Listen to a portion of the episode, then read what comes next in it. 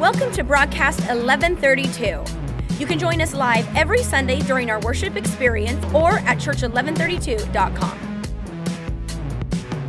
We're starting a brand new series uh, today called The Table, and we're going to go to Luke chapter 5. Uh, Luke chapter 5 to start this. And so I, I want to talk to you today. Um, I'm going to talk to you like your leaders.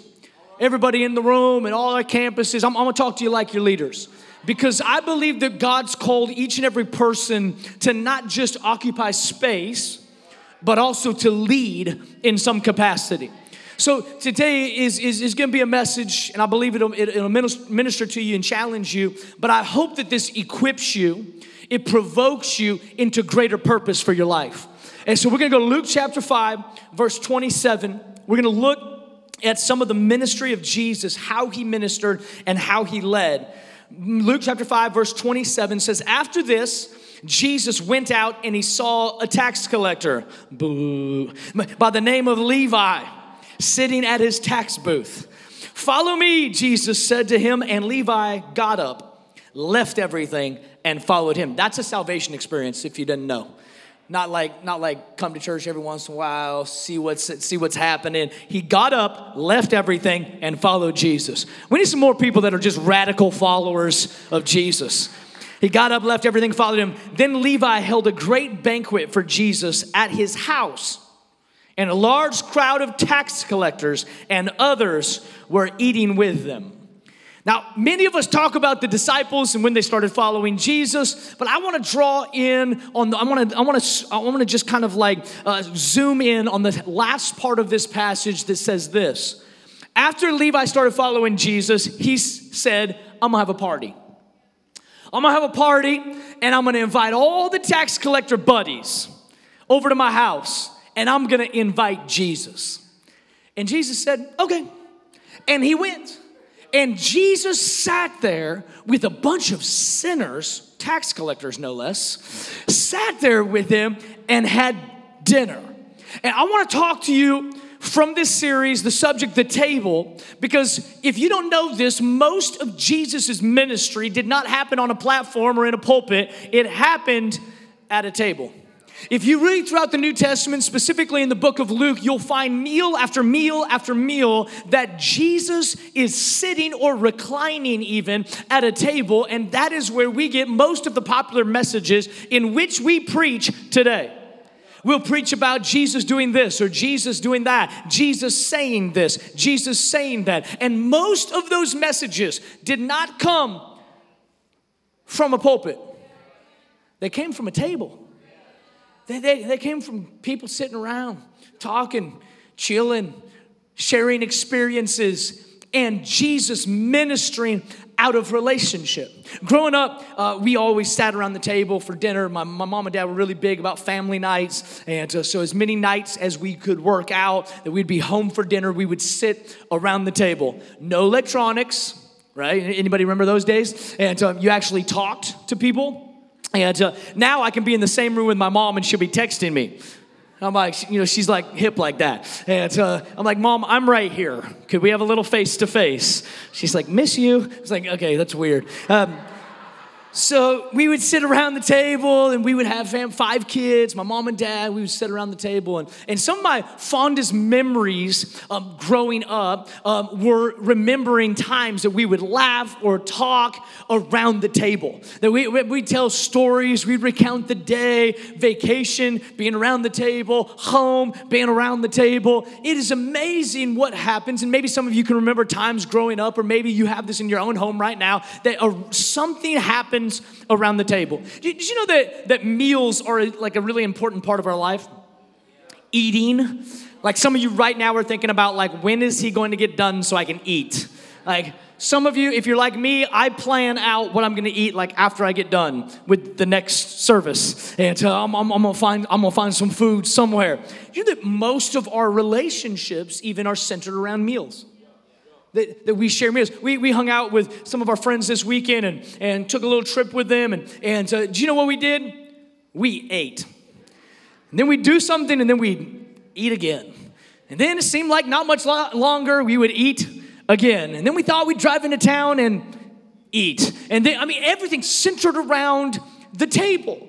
And if you look through the life and the ministry of Jesus, he did a lot less proclaiming and a lot more relationship, relationship, connection, and communication.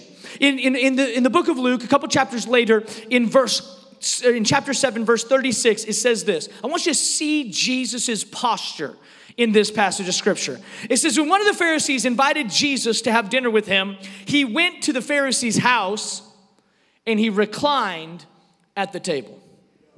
I just want to ask you is your picture of Jesus like sitting at the dining room table, his feet up, chewing on a chicken leg? Like, that, that's just not my view of Jesus. My perspective of Jesus is just so much more regal, so much more sacred. It's hard to picture him just like sitting around the table, you know, pass, pass the salt and pepper, please. It's like, it's hard to see Jesus like that, but that's what he did.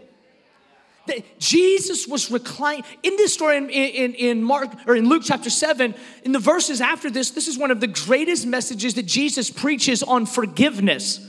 And we would preach that message and we would think that Jesus proclaimed that message from the temple. But he didn't. He taught it at a table. He, he talked about it over a meal. On at least eight occasions, Jesus can be seen sitting down to meals with others. He fed the 5,000, he fed the 4,000, he had a Last Supper, he had a fish fry on the banks of the Gal- or at the banks of the Galilee River, Galilee, the Sea of Galilee after he rose from the dead. I don't know if it was actually a fish fry, but he did have fish. So baked for some of you.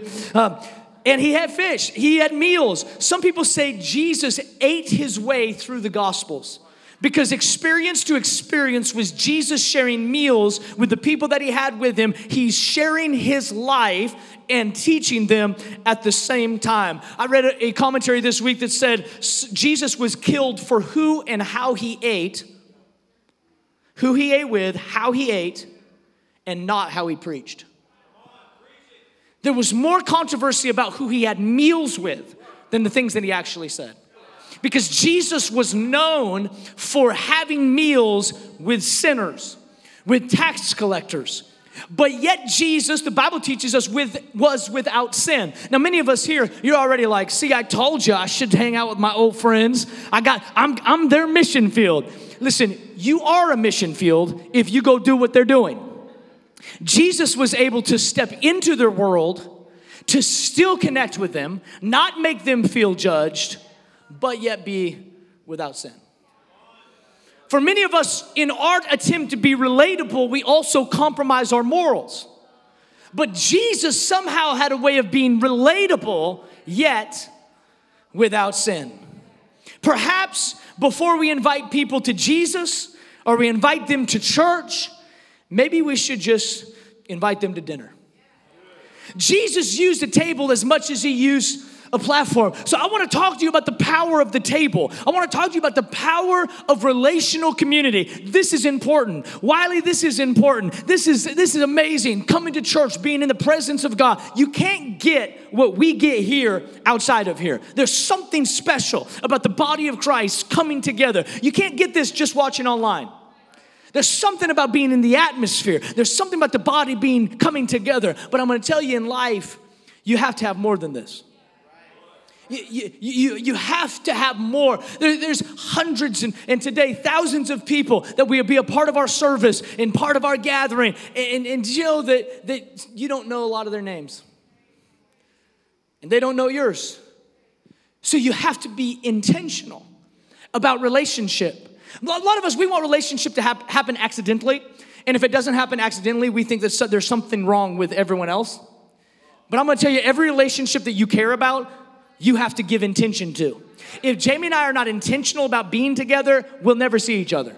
But the relationships that you care about, you make room for or you make space for, and you have to be intentional about them. And Jesus showed through his life that he was intentional, not about his own comfort or his own life, he was intentional about the people that were around him. I read this this week. It says, Our dinner tables have the potential to be the most missional places in all of our lives our, our, our own dinner tables. I want to talk specifically about dinner, but we're talking about the community space that each of us have in our own, own home and the space of our lives that we all use. We all eat. And ministry is not so much doing something that you never do, ministry is doing something that you always do, but taking someone with you. Ministry is about taking someone with you through the things that you do in your life. It is not something that you do outside of you or outside of your personality or outside of your gifting. It's something that you already do, but you take someone along with you. I'm concerned that the world doesn't want what we have because they've only seen it in a seat and never actually in their real life. We've, we've got too many people that are disconnected from reality because we're missional for the hour and 15 minutes that we're in these seats, but then we're different when we walk out of these seats. Jesus, he took on himself an assignment. Jesus was missional, and that same mission that was on Jesus now rests on us. When we say yes to Jesus, we're saying more than yes, I want to be saved, we're saying that we are taking on what he took on. The Bible says the same spirit that raised Christ Jesus from the dead dwells in us. The Bible says that we will do greater things than what Jesus did. That means that the same task, the same assignment, the same mission that was on Jesus rests on us. We've got a huge cry from younger generations to, I just want to be me. You know what? The call to follow Jesus is the sacrifice of that cry. That I don't have to be me, I want to be like him. Did you know that some definitions of Christian actually mean little Christ? It actually means that we are a representation or an example of him. So if we were to look at his life and then we transfer that to our life, would there be a connection? Would there be a correlation? But Jesus wasn't always just preaching and teaching. Jesus wasn't even a pastor per se. Jesus had connection. He had relationship. He walked through life and the things that he did, he took people with him. Do you know the people that he invested in the most were not the 5,000, not the 4,000, not the crowds, not the multitudes, it was 12. And even out of the 12, one betrayed him. Even Jesus, the best to ever walk the face of the earth, the best leader that has ever walked on the face of the earth, even Jesus had one that turned his back on him. It's, it's, it's, not a, it's not about batting a thousand, it's about whatever you're doing, taking someone along with you. I, I love this about Jesus. Jesus, in his life and his ministry, and you see this, Jesus was touchable. Jesus wasn't above everyone else, he was with everyone else. I love in one version, I was talking about Jesus, says Jesus was among the people. I love that picture. He wasn't above the people, he wasn't distant from the people, he was with the people. He was touchable. You know what my concern is that many times when believers, Christians, when they say yes to Jesus, they stop being touchable to the world. We get saved and we call this our little compound, and we come in here with our little Christian selves and our little Christian songs and our little Christian ease, and we forget that we once weren't here.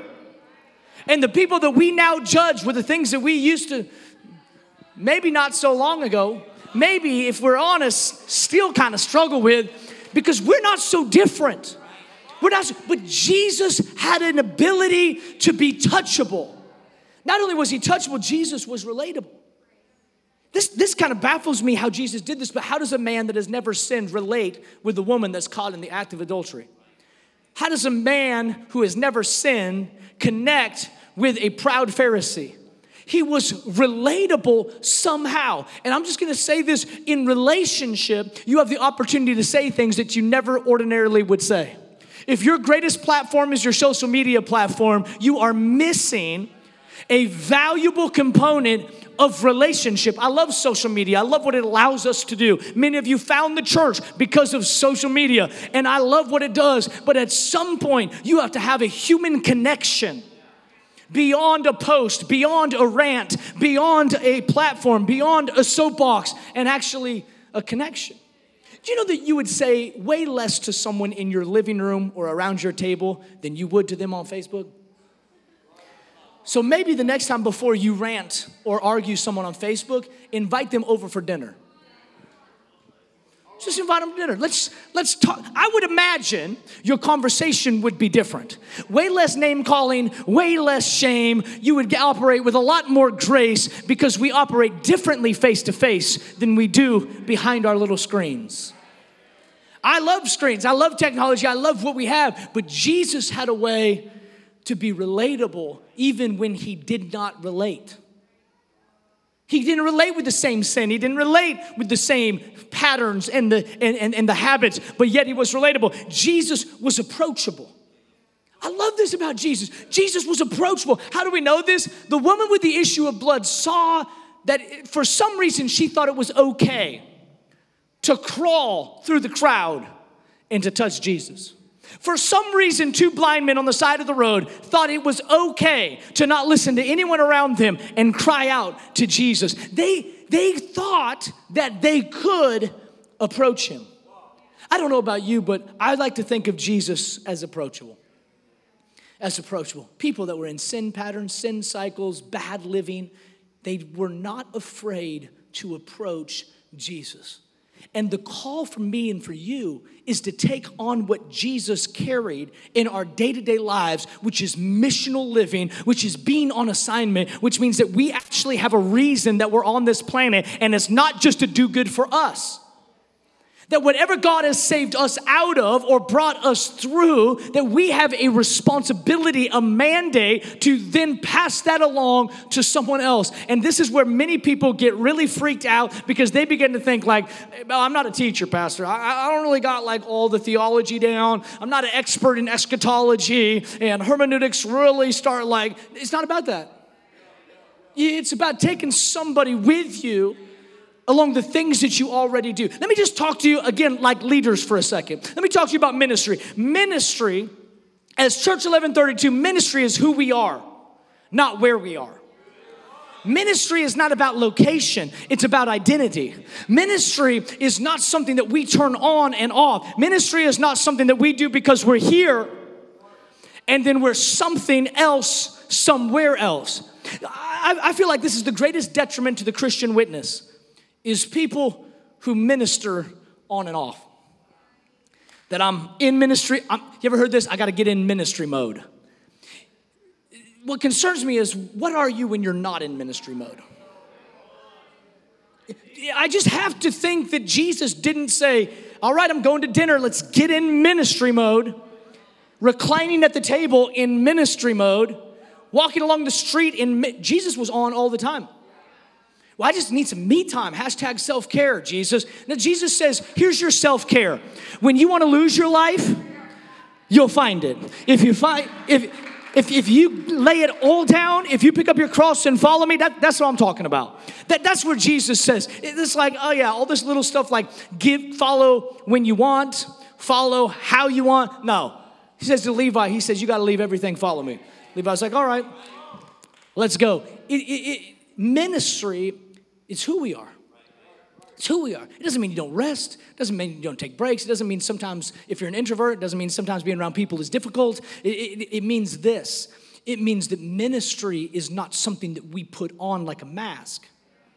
Ministry is something that beats deep within our heart. Jesus loved people.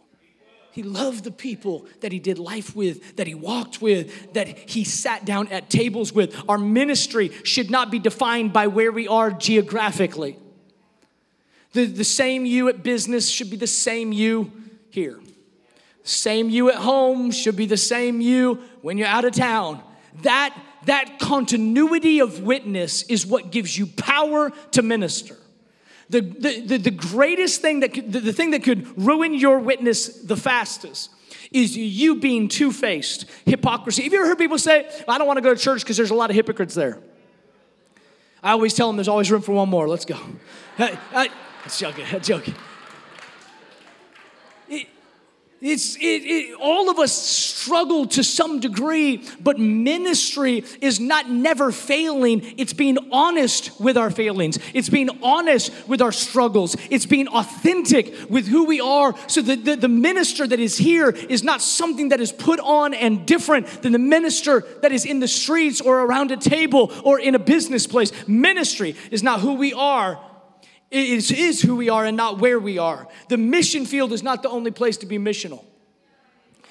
Like we have mission trips going all over the world right now, and I love it. But you know, something happens when someone goes on a mission trip. They're like, mission mode. Start witnessing to everybody. I mean, there's like, they, they, they are laying hands on little dogs on the street with broken legs. They're witnessing to somebody that has a bad look on their face. I mean, it's just everywhere. And, and then we come home.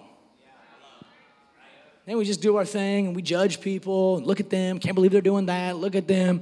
They need a connection a connector point. And this, this message, this series is not even on evangelism. It's on you as a Christian understanding what Christianity is. It is not about me saying, I gotta, I gotta share my faith more. No, you need to share your life more. Your life is the greatest witness that you'll ever have. Your time is the greatest evangelistic tool that you'll ever share. That is the way that we minister out of who we are. Ministry is an overflow, not an outflow. It's, it's overflow, not an outflow. You, you, you know how people burn out?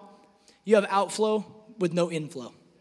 You, you, you, you, you begin to, to deposit, you begin to withdraw when the bank account is already reached empty. You, you start overdrafting on your spiritual life and your spiritual energy because you're not filling you up, and so you've got nothing to give. And overflow is when God is doing something in me, when my connection to Him, when my relationship with Him is growing at such a level that out of the overflow of what God's doing in me, people see it and want it.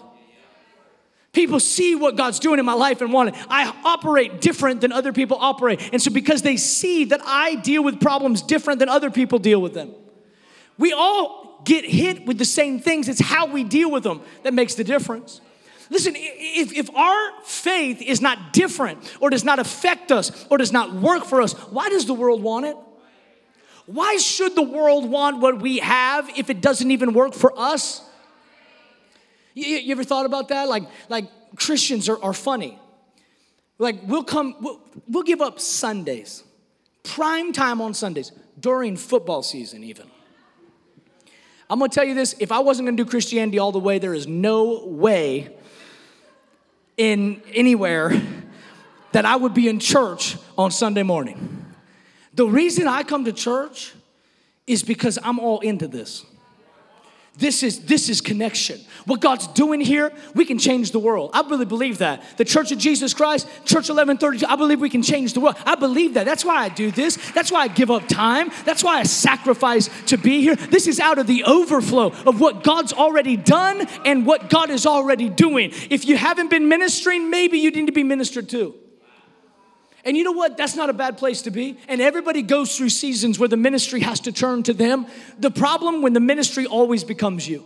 Because God says He's given, the board says He's given you everything you need for life and godliness. Everybody will go through a desert season. Just make sure you walk through it. The Bible says we go through the valley of the shadow of death. We walk through, not camp, not chill out, not set up a bed. We walk through the valley of the shadow of death. Whatever you're walking through, you can walk through, but you know what? You need community.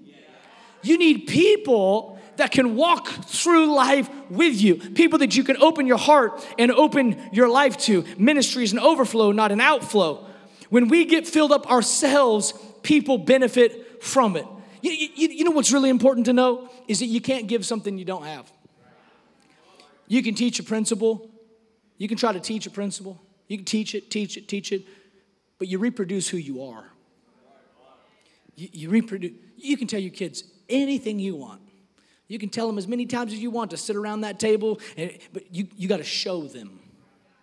You, you reproduce who you are. It's heavy, isn't it, to think about that we can say whatever we want, but we reproduce actually who we are. The table is about the ministry that overflows from our life. Ministry is not what we think is ministry. Ministry is taking someone with us in the life and the connection with God that we already have. Ministry is a command, not an option.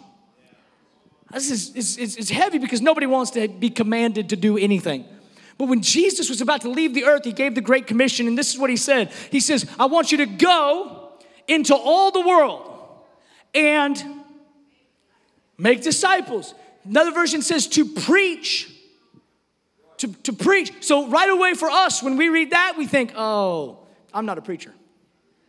Whew, missed the Great Commission. Thank God I am not a preacher. No, it's not talking about preaching like this preaching, it's talking about table preaching. It- it- it's talking about your life preaching, your example preaching, to go and to make disciples. You know how many times Jesus told people to go or to move or to walk or to do something, and as they went, there was healing. As they obeyed, there was breakthrough. As they obeyed or stepped out in faith, there was deliverance. Ministry is a command, it's not an option for a believer. We, didn't sign up for this just to be saved, and that's it. Just to be, we didn't have any other friends, so we thought we'd go to church. That's not what this is about. Th- th- This is about a mission. This is about an assignment that each of us have, and it freaks some of us out to think about this. That man, I don't want to invite. I'm an introvert. I don't want to invite anybody to my house. I don't want to get around a table with anybody. I don't. I'm not talking about 30 people. I'm not talking about doing it every single day. But I am saying that you've got to make a decision. This is a challenge for you, even this week. I'm challenging everybody in all our services, in all our campuses. You invite someone to dinner.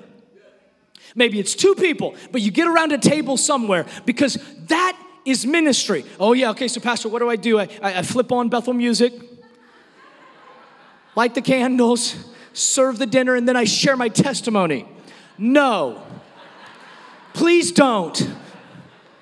Why don't you share your life first? Why don't you share your life first? You know the greatest conversions or breakthroughs that I've seen in people, and I get to preach all over the world.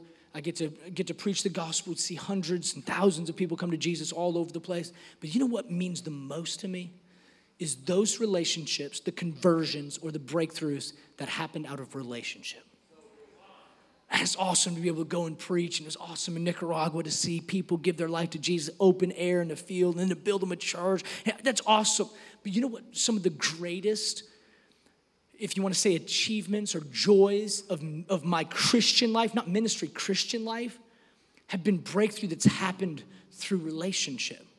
Years ago, I was, I was uh, when we moved to Texas about 10 years ago, and, and uh, the first thing I did before we started the youth ministry or anything, that's, I found a softball team.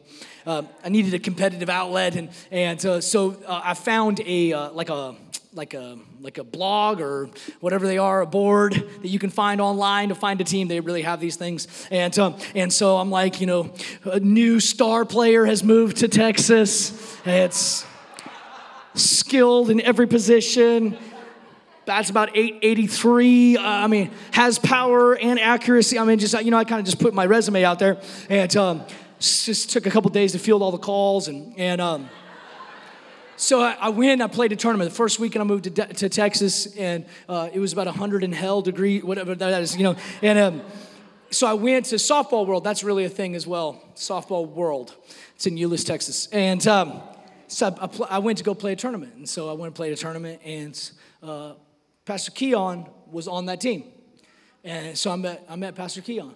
Only thing was, he wasn't a pastor. And I didn't tell him I was a pastor. Undercover. I'm gonna tell you, you can win more people to Jesus not telling them you're a pastor than telling them you're a pastor.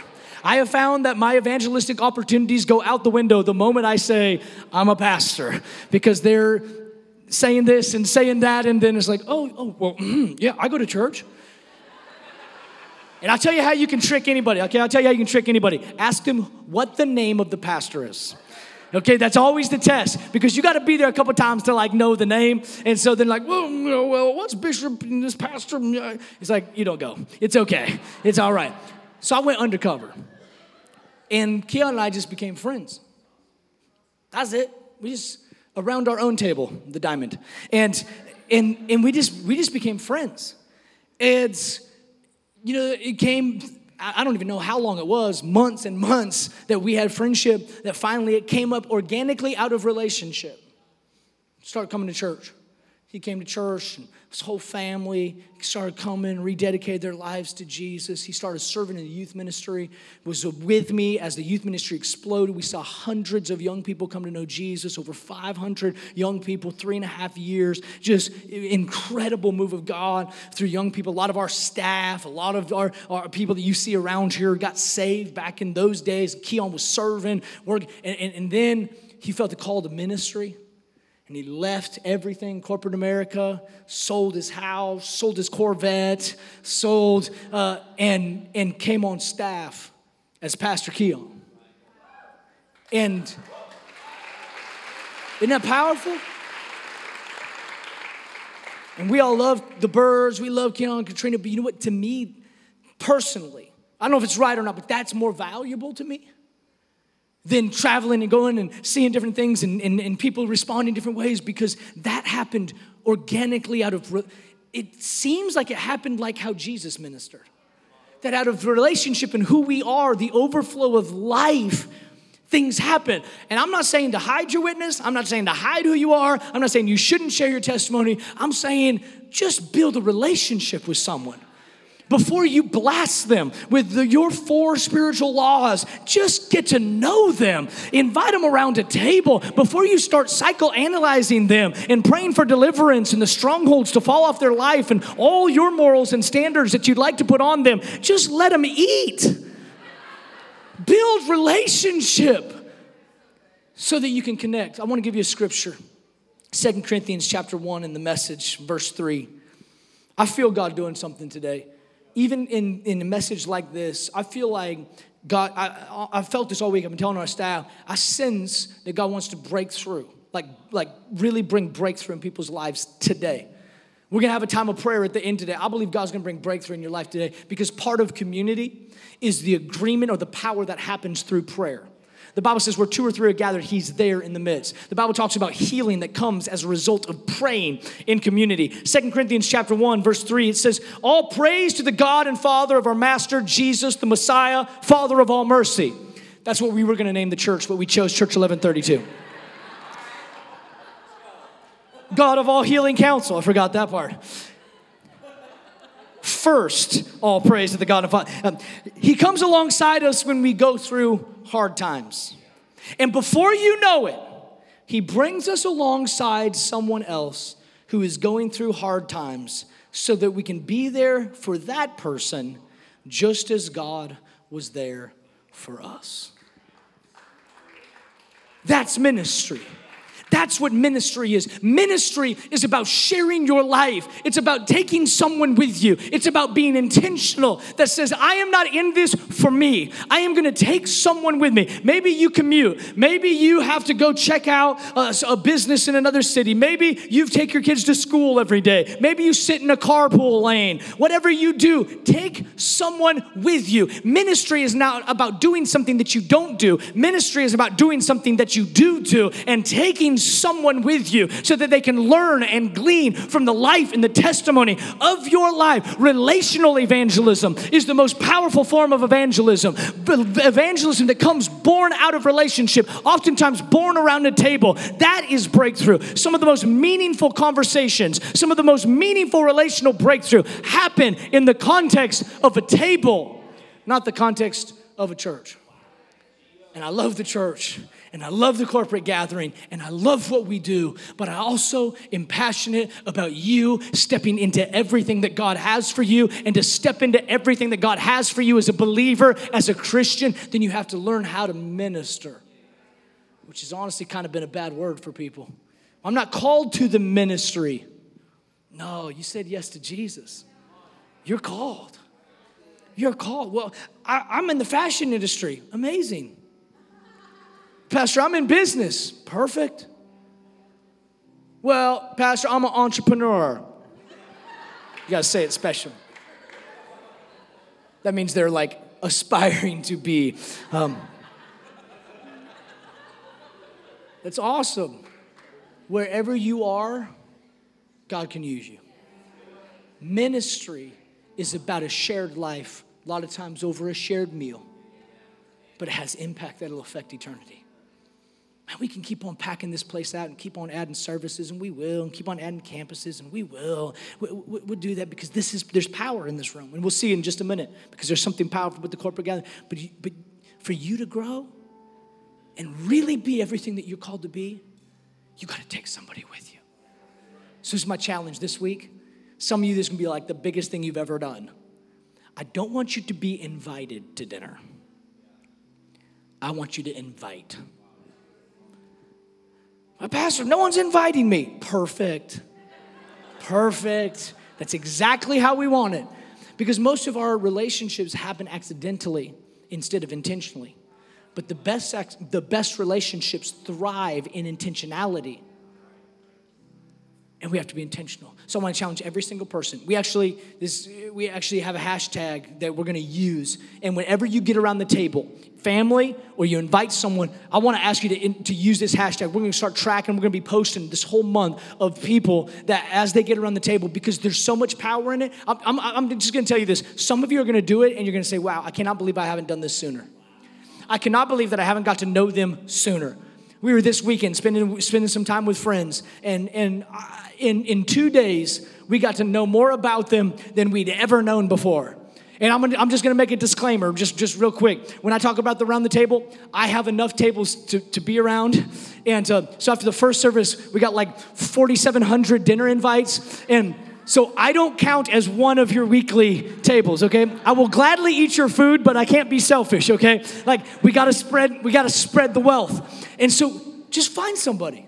Find somebody that kind of looks like you, kind of dresses like you. I guess I'm not going to dinner with anybody. Um, and I already got my boots made fun of this morning. Wherever he is, Mr. Mr. Willard. Um, it's okay. Uh, keep on buying those golf, golf polos, you know. Um, I love him, that's right. Take somebody with you. Take somebody with you. Do what you do. Do what you do. Since I made fun of him, I'll use him as an example. You know, Nate and I, tomorrow morning, we're going to Top Golf. That's where we have our meetings. Because that's something that he does and something that I try to do and we can do together. Did you know that that's ministry for us? To each other, relational ministry under the context of something that we already do, that we could do by ourselves, but we're taking someone along. That is ministry, friends. It's easier than you think it is. And if we did it as a church, if we were equipped in this type of relational, missional, assignment driven living, we could change the world. You could change your community. You'd have more friends than you know what to do with. You'd have more breakthrough than you know what to do with. And you'd be more happy with the church that you call home and the people you call friends than you could ever imagine in your life. Thanks for listening. You can find out more about us at church1132.com.